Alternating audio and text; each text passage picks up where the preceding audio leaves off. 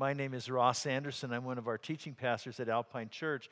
And as we start our message today, I want you to think about this. What is your ideal picture of heaven? Your picture of your perfect heaven?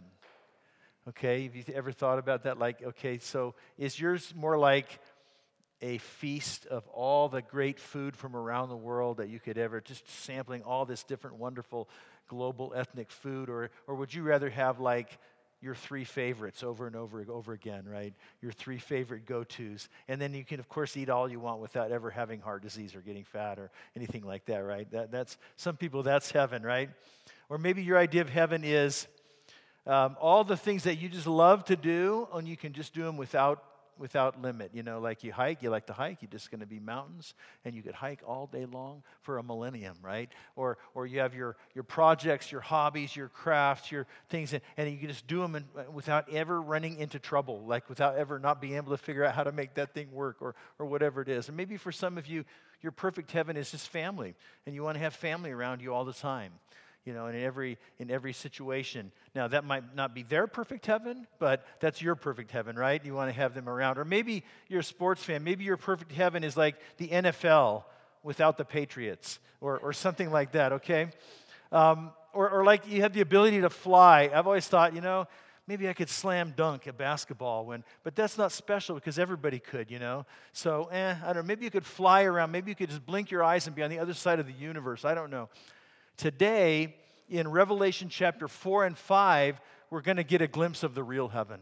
Not our fantasy, personal fantasy heaven, but the real heaven as it really is.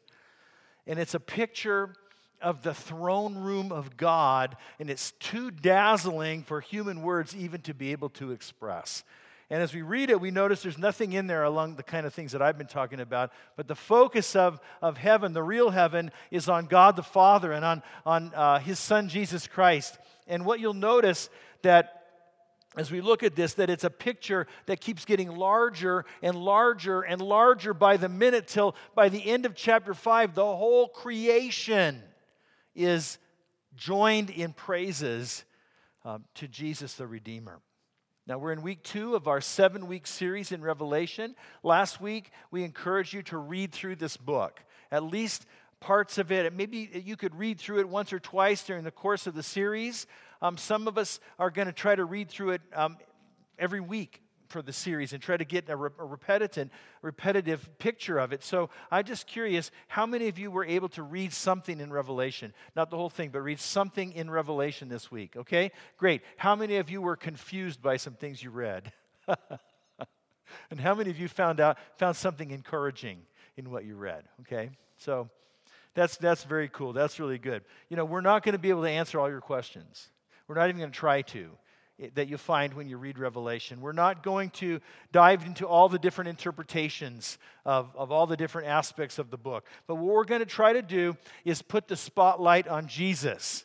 And that's going to be our consistent theme throughout the book as Jesus is revealed chapter after chapter after chapter in this book. And so, as you read it, if you just remember that the book is all about Jesus, and you keep kind of that focus, that lens in mind, then a lot of more things will make sense. And you won't worry about so much about the things that don't make sense as we go along. And as we look at Revelation chapter 4 and chapter 5 today, we see Jesus revealed in two powerful images He is the lion and He's the lamb. Now, before we dive into that, I want to just show you something that's going on in these, these two chapters. They're really, that's really one scene taking place and what we see in there is that there are five songs or poems, songs or poems in the book, uh, uh, chapter 4 and 5. And if each one, the audience, the crowd that's singing becomes bigger and bigger and bigger and bigger. Okay, so if you have that in mind, that's going to help you navigate through what's going on a little bit when, as we go today, and if you read this later on on your own. And so, um, as we as we look at this, um, Jesus, he's not really introduced until chapter 5, and chapter 4 sets the scene. And what we see in chapter 4 is that God the Father's plan for world history is advancing perfectly. That God has a plan and his plan is moving forward perfectly. That's one of the things that we see. Revelation has this way of kind of unveiling what's going on in the heavenly realms that we can't really see. One thing that we're going to see here is that this plan is happening. So John sees a door open into heaven. A voice says, Come up here. And he's transported in a vision into, into heaven. Now, what's the first thing that people notice when they enter your place? Do they notice all the pictures of family that are on the walls? They notice how big your TV is. Maybe they notice all the kids' shoes that are all in every room, all scattered all over the place. Well, when John moves into heaven, he walks through the doorway into heaven, what he notices immediately is this incredible, majestic picture of this being seated on a throne.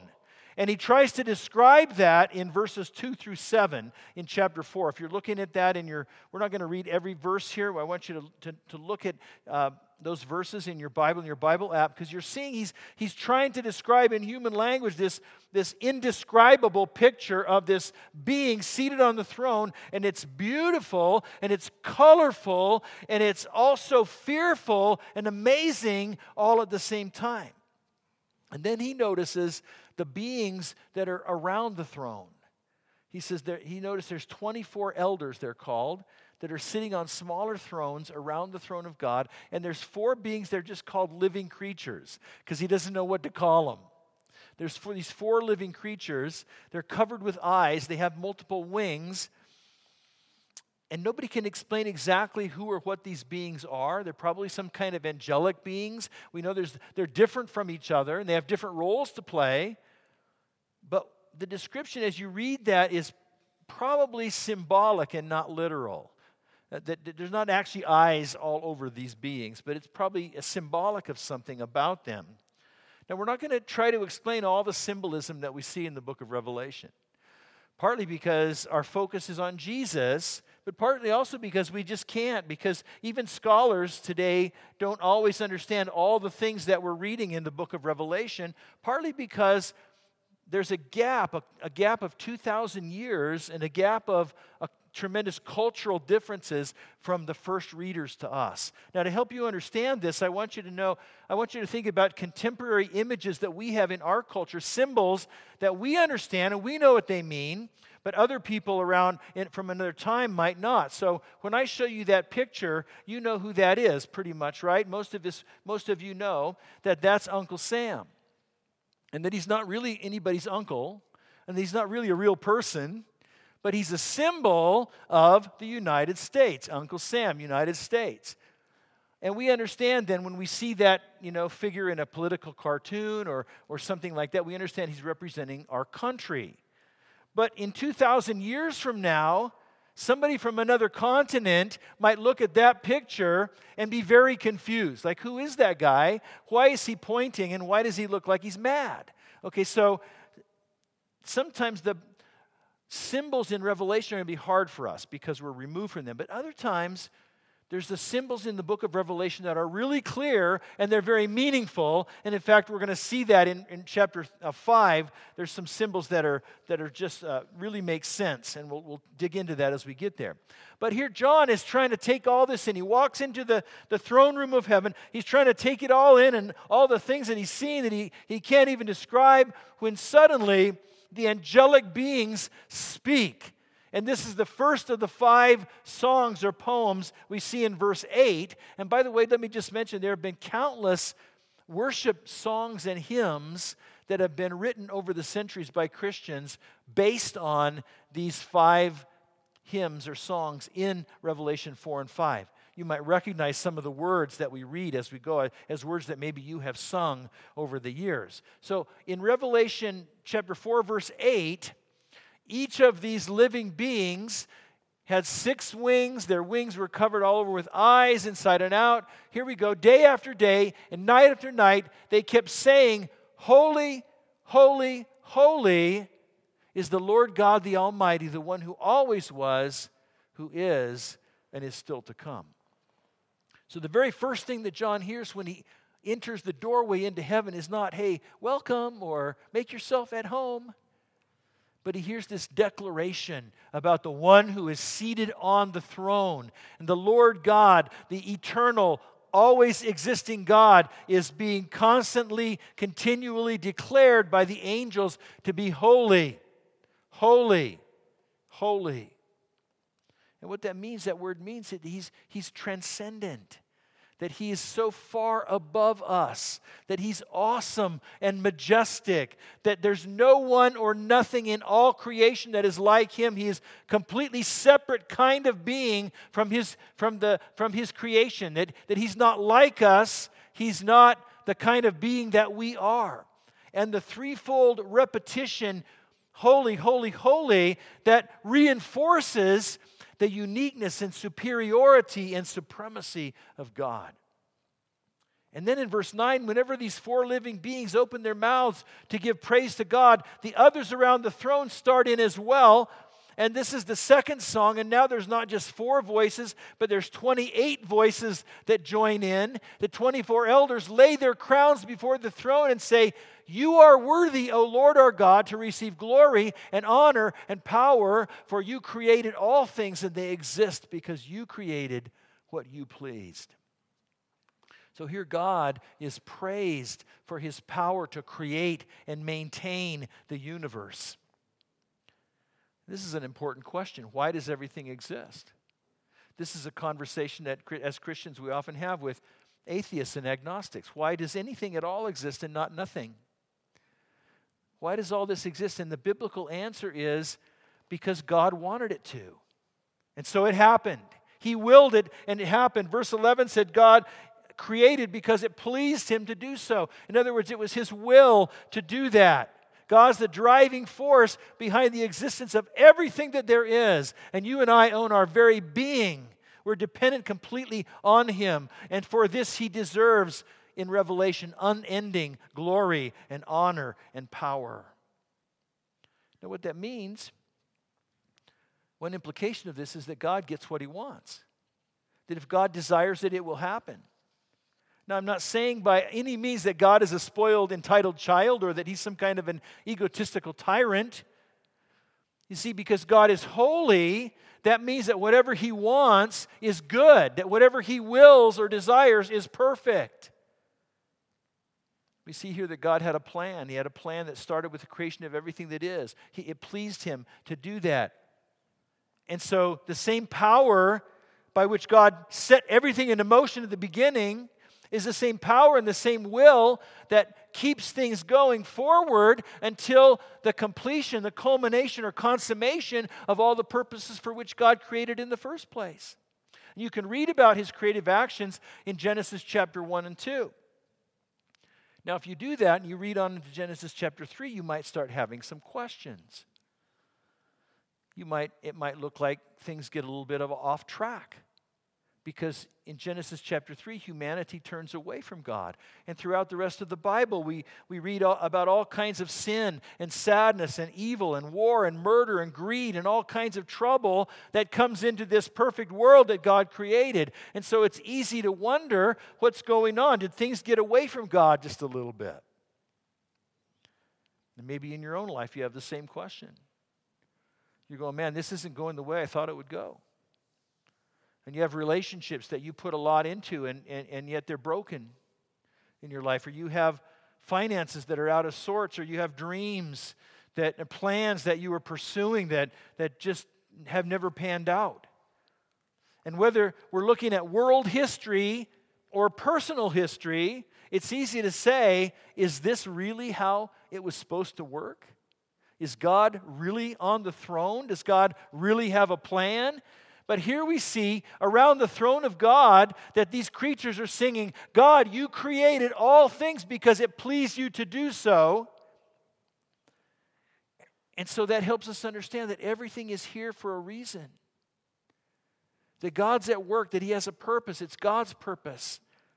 And the trajectory of the world is not random. God set things into motion and He's bringing them to their completion. And that He continues to drive that plan forward. And that no matter what upheavals or unexpected crises and chaos hit our world, and no matter what happens in your life, that this God is still on the throne.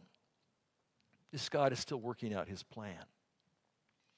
Now, as we move into the next chapter, we see more fully how God's plans are actually moving forward toward their completion. In chapter 5, Jesus steps onto the stage, and this is where we learn that Jesus is the key to unlocking God's agenda for world history. Now, he doesn't appear until verse 5, but what happens first sets the stage for his entrance. Let's look at verses 1 and 2 in chapter 5. John says, Then I saw a scroll in the right hand of the one who was sitting on the throne. There was writing on the inside and the outside of the scroll, and it was sealed with seven seals. And I saw a strong angel who shouted with a loud voice, Who is worthy to break the seals on this scroll and open it? So John's attention moves to all the creatures around the throne who are singing. It, it, moves back to the person of God the Father seated on the throne. And, and he notices God there is holding something in his hand. And he looks and he sees it's a scroll. You know, a scroll is an ancient parchment or a book that they didn't have books with pages. They, they rolled it all up on a one long continuous parchment. It's all rolled up like a roll of paper towels in a way. And you, and you, un, uh, as, and you read it as you unfolded it. But this scroll is sealed with with seven wax seals, sealed with seals that can't just be opened by anybody. Now, why is that? It's because of what the scroll represents. We're going to see the scroll, it takes a major part in the story in the next four chapters after this because the scroll represents the emerging of God's plan in its final stages. As the seals are broken one by one, the scroll, the contents of the scroll are revealed, and the plan of God, which is hidden from us today, begins to unfold all the way to its conclusion. And so you see in verses 4 and 5, John says, I began to weep bitterly because no one was found worthy to open the scroll and read it. But one of the 24 elders said to me, Stop weeping. Look, look, the lion of the tribe of Judah, the heir to David's throne, has won the victory, and he is worthy to open the scroll and its seven seals. It doesn't look to John like anybody's going to be able to open this scroll. That God's purposes aren't going to be able to be fulfilled. But one of these heavenly beings gives him the assurance that there is one indeed. There is one and only one who is worthy to open the scroll. He's talking about Jesus. He doesn't name him, but he identifies him with two biblical references that make it clear who he's talking about. The one who is worthy is the lion of the tribe of Judah, and he's the heir to David's throne. We'll come back and look at those images in just a moment. But for now, we understand then that Jesus is the key to God's plan for the world. And once again, Revelation pulls back the curtain for us, and we can see things the way that they really are. Here we see the absolute uniqueness of Jesus. There's no other religious leader who ever lived who can unlock God's global purpose. There's no one else who has ever lived who can fulfill God's plan for humanity, but Jesus can, and Jesus does. Now, the next thing I want you to understand is why. Why is Jesus alone worthy of this really important role? And we're going to see as we go further through chapter 5 that Jesus is the key to history because of two things because of his supremacy and because of his sacrifice. Now, one of the angelic beings has just introduced Jesus as this, as this lion but then he moves on very quickly to another important symbol. Let's pick up again in verse 5. He says, Look, the lion of the tribe of Judah, he says, he's worthy to open the scroll. And then, he, and then John says, I saw uh, also a lamb that looked as if it had been slaughtered. Now, he didn't see two characters there. He saw one character who's introduced as the lion, and then he appears to John as this, as this lamb who was slaughtered. And so here's two key symbols of the book of Revelation that aren't really that hard to understand at all. We have the symbol of the lion, the symbol of power and kingship on one hand and the symbol of sacrifice on the other hand. And these two images capture the essence of Jesus' role in God's plan for the world. So you know that in the natural world, the lion symbolizes power and supremacy. That's why the lion is called the king of the beasts, right? The king of the jungle. The lion's the top of the food chain. But the Bible also infuses this symbol with even greater meaning because almost 2,000 years before Jesus, the ancient patriarch Jacob was blessing his children. He's, he's an old man now, he's about to die. He's blessing his children in Genesis chapter 49. And here's what he says about his son Judah. He says, Judah, my son, is a young lion that has finished eating its prey.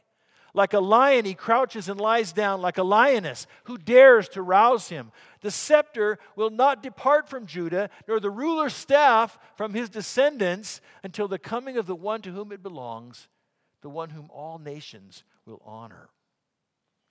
So he says, Judah, the one who's like a lion, he became the forefather of a tribe that took on his name, the tribe of Judah, one of the 12 tribes of Israel. And, and, and the blessing, the, the prophetic promise says that out of that tribe would arise a ruler over all of Israel. That was originally fulfilled by King David. He was of the tribe of Judah, and his dynasty after him, all the tribe of Judah. But there's a greater ruler who will come after David. He says, There's one who all the nations will honor, who would come out of his lineage, that most powerful ruler, that most supreme king over Israel is Jesus. And that's why verse 5 calls him the heir to David's throne, the lion. He's the lion of the tribe of Judah, the heir to the throne. His power and authority is unsurpassed. But then he's also this lamb, and the, the symbol of the lamb also has deep roots in Old Testament scripture. Now, let me show you the first time that Jesus, Jesus was referred to as a lamb. It was by John the Baptist in John 1:29. The next day, John saw.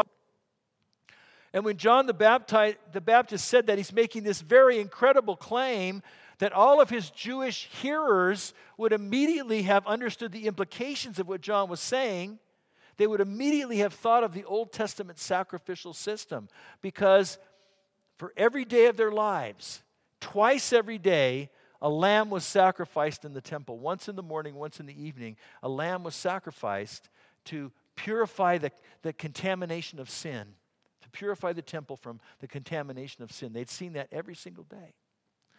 And in Leviticus chapter 4, the law that they had grown up with, that they had lived under, if you personally had sinned, that law required you to bring a sacrifice yourself. It was called the sin offering.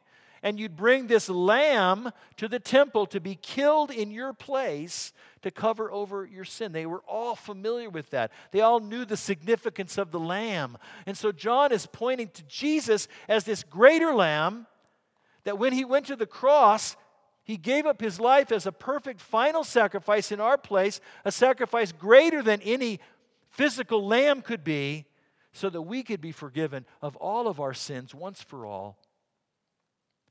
He's the lamb that looked as if he had been slaughtered.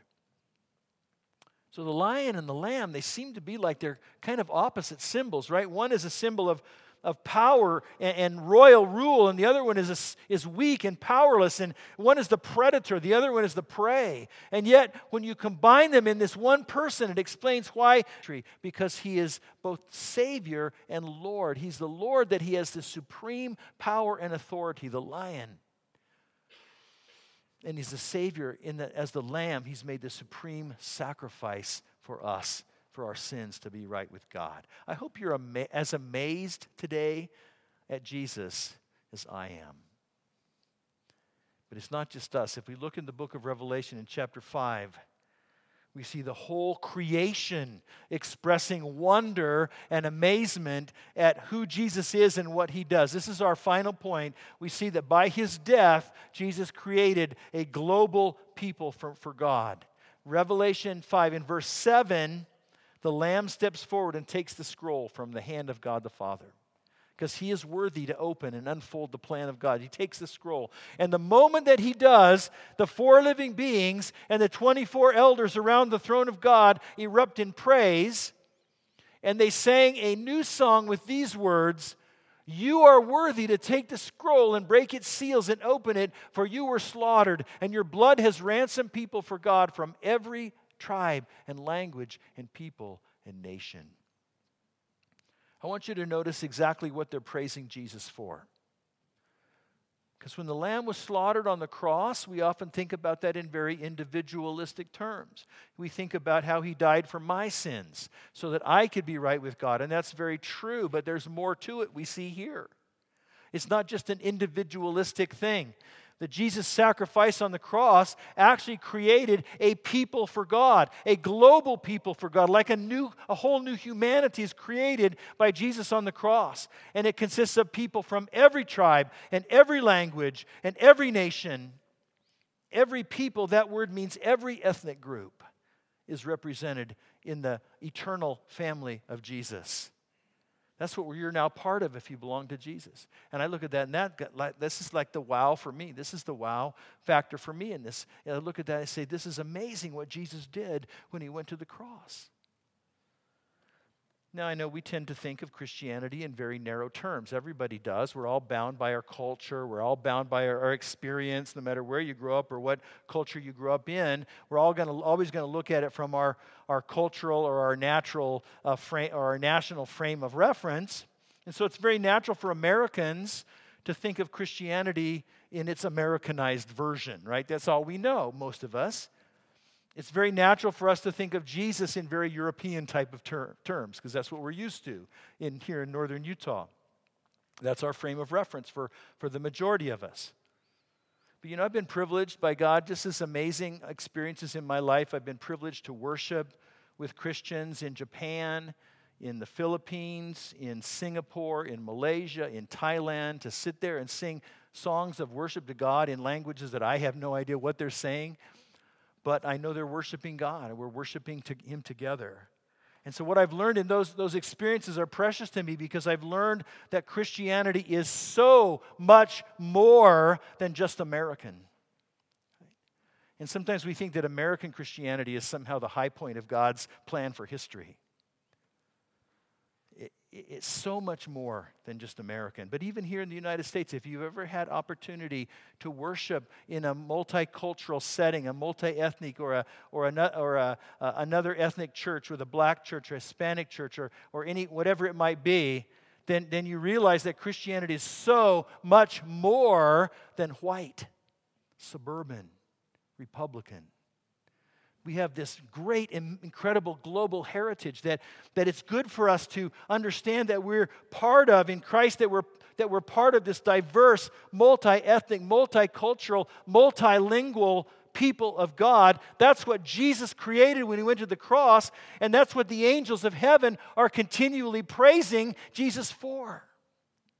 That's just amazing. And then as you read that, though, bam, suddenly you see that things start to get even bigger than that. In verse 11, he says, Then I looked again, and I heard the voices of thousands and millions of angels around the throne, and the living beings and the elders, and they sang in a mighty chorus Worthy is the Lamb who was slaughtered to receive power and riches and wisdom and strength and honor and glory and blessing. So, from 28 voices in verse 9, thousands and millions of angel voices now join in.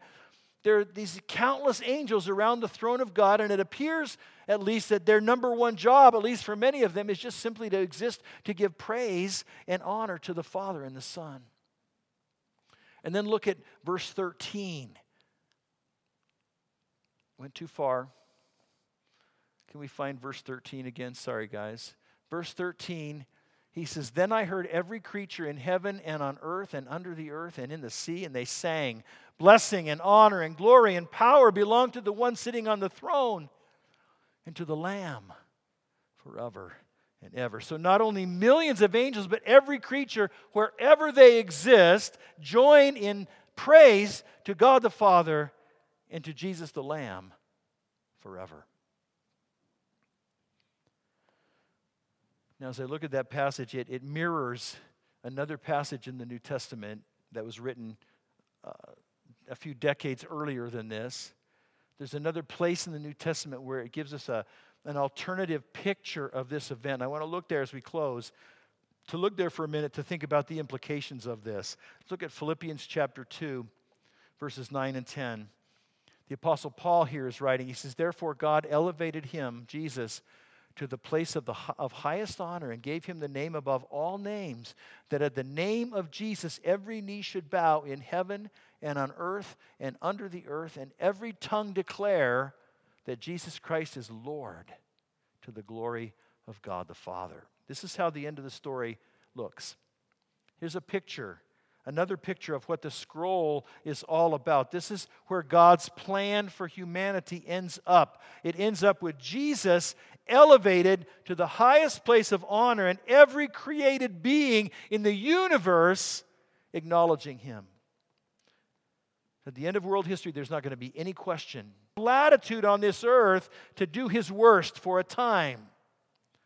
But the end of the story has already been decided, and it's not in doubt Jesus wins in the end. But you know what? It's not just about world history, it's also about your history and your story. Jesus was sacrificed for your sins, for my sins, and that leaves every one of us with a choice to make. Because in Philippians chapter 2 here, it says, One day every knee will bow before Jesus as Lord but some are going to bow in bitter rebellion. They're going to bow as enemies before a conqueror. And they're going to be on the wrong side of God's judgment and God's justice that day. But others will bow the knee in willing, loving surrender those who've made Jesus central to their life, those who've entrusted their lives and their eternity to Him. They're the ones who will have their sins forgiven. They're the ones who join that global people of God as we bow the knee to Him. We don't have to wait till the end of history, we bow the knee to Him now. They're the ones who have embraced the sacrifice that the Lamb has made for them, and then they are in turn are embraced by God in the end. And so I want to invite you today to respond to Jesus in faith. I want to invite you to trust completely and without reservation in the Lamb who was slaughtered for you. And I want to invite you to surrender your whole being to the lion who rules supreme. Will you do that today? If you have questions about what that even means, come talk to us. We can answer those questions. If, if you are ready to make that decision, be sure to talk to us today because we'd love to encourage you to connect you with a mentor as you move forward in, uh, in your life of faith. That's the decision that we all face. God has a plan, His plan is going to work out in the end. Jesus is central to that plan because He's the lion, because He's the lamb. He's our Savior, He's our Lord. Where do you stand with Him? Let's pray. Father, thank you so much for your incredible goodness to us that you saw our need. You could see, you could see how much we need help, how much we're struggle on our own. You didn't leave us alone in the universe, but you got a plan. You're working it out to the end. You didn't leave us just to wander aimlessly, chaotically, without meaning, but you've invited us into your story. And you sent your son Jesus with power, with authority, with, with a sacrificial servant heart to do what we could not do and cannot do.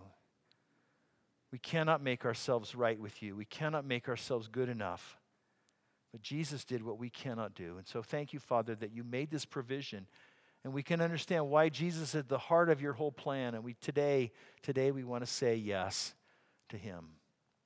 Whatever that looks like in our life, God, whether it means today's the day I start a relationship with Jesus by trusting in him. Today's the day, look, there's some things in my life that, that, the, that are not under his authority that are not according to His will or pleasure. And I'll surrender those today to, to you, Lord Jesus. So, Father, help us, empower us. We know we can't make and sustain these decisions on our own.